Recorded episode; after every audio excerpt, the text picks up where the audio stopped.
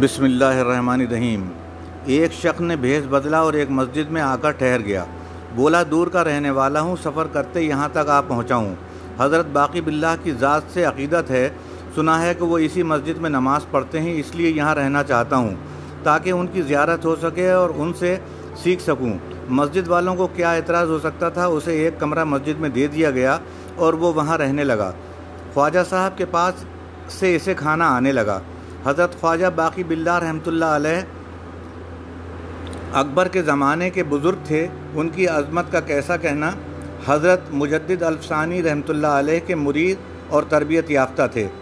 وہ مسافر کچھ دن تو مسجد میں ٹھہرا رہا، پھر اس نے سفر کی تیاری کی۔ سفر کا حال حضرت خواجہ باقی باللہ کو معلوم ہوا تو خود چل کر اس کے پاس آ گئے اور اس سے باتیں کرتے رہے۔ بہت کوشش کی کہ وہ رک جائے، لیکن اس نے نہ مانا۔ آخر حضرت نے پوچھا کہ تمہیں یہاں کیا تکلیف ہے؟ جو تم رخصت ہو رہے ہو۔ اگر یہ جگہ تمہیں پسند نہ ہو تو تمہارے لیے دوسری جگہ کا انتظام کیا جائے، جہاں تمہیں تمہارے دھرم کے مطابق کھانے اور رہنے کی تمام سہولتیں حاصل ہوں۔ یہ بات سن کر وہ سٹ پٹا گیا۔ وہ تو سمجھتا تھا کہ اس نے ایسی اچھی طرح سے بھیس بدل رکھا ہے کہ کوئی اسے پہچان نہ سکے گا۔ وہ اپنے دل میں کچھ برے ارادے لے کر آیا تھا اور موقع کی تلاش میں تھا کہ حضرت کو نقصان پہنچائے۔ دل تو اب بھی اس کا صاف نہیں تھا، لیکن اب وہ حضرت کی جان کا لاگو نہیں رہا تھا۔ حضرت تبلیغ دین کا کام کرتے تھے اور یہ شخص جو مسلمان نہیں تھا، چاہتا تھا کہ دین پھیلانے کا جو کام حضرت کر رہے ہیں وہ رک جائے۔ سیرت باقی میں ہے کہ جب اس شخص نے دیکھا کہ اس کا بھید کھل گیا ہے تو لگا باتیں بنانے، بولا، آپ دیکھتے ہیں کہ میں مسجد میں رہتا ہوں، نماز پڑھتا ہوں، مسلمانوں کی یہاں کی پکی ہوئی چیزیں کھاتا ہوں۔ پھر آپ یہ کیسے سمجھتے ہیں کہ میں مسلمان نہیں ہوں؟ دوسرے کا راز ڈھانپنا بڑی شرافت کی بات ہے۔ یہ کام صرف وہی کر سکتے ہیں جو ان سے ڈرتے ہیں۔ حضرت نے سوچا کہ اس کا راز فاش ہو جانے سے شاید اسے شرمندگی ہو۔ اس لیے بات کو وہیں چھوڑ کر فرمایا، ان تفصیلات کو تو چھوڑو۔ تم بس یہ بتلاؤ کہ تمہیں یہاں کوئی تکلیف تو نہیں ہوئی؟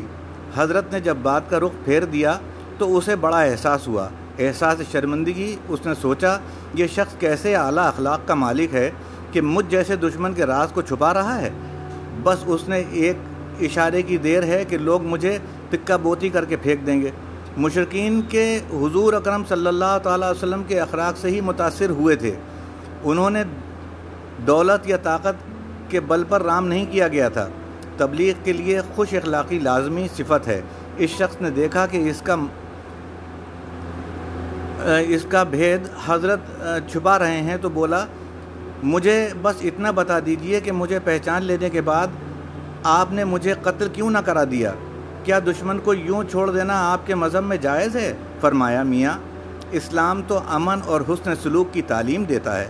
اگر میں نے تمہارے کھانے پینے کا خیال کیا تو کیا کیا؟ اللہ تعالیٰ سانپ بچو کو بھی رس دیتا ہے۔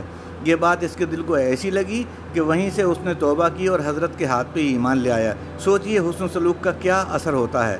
سبحان اللہ۔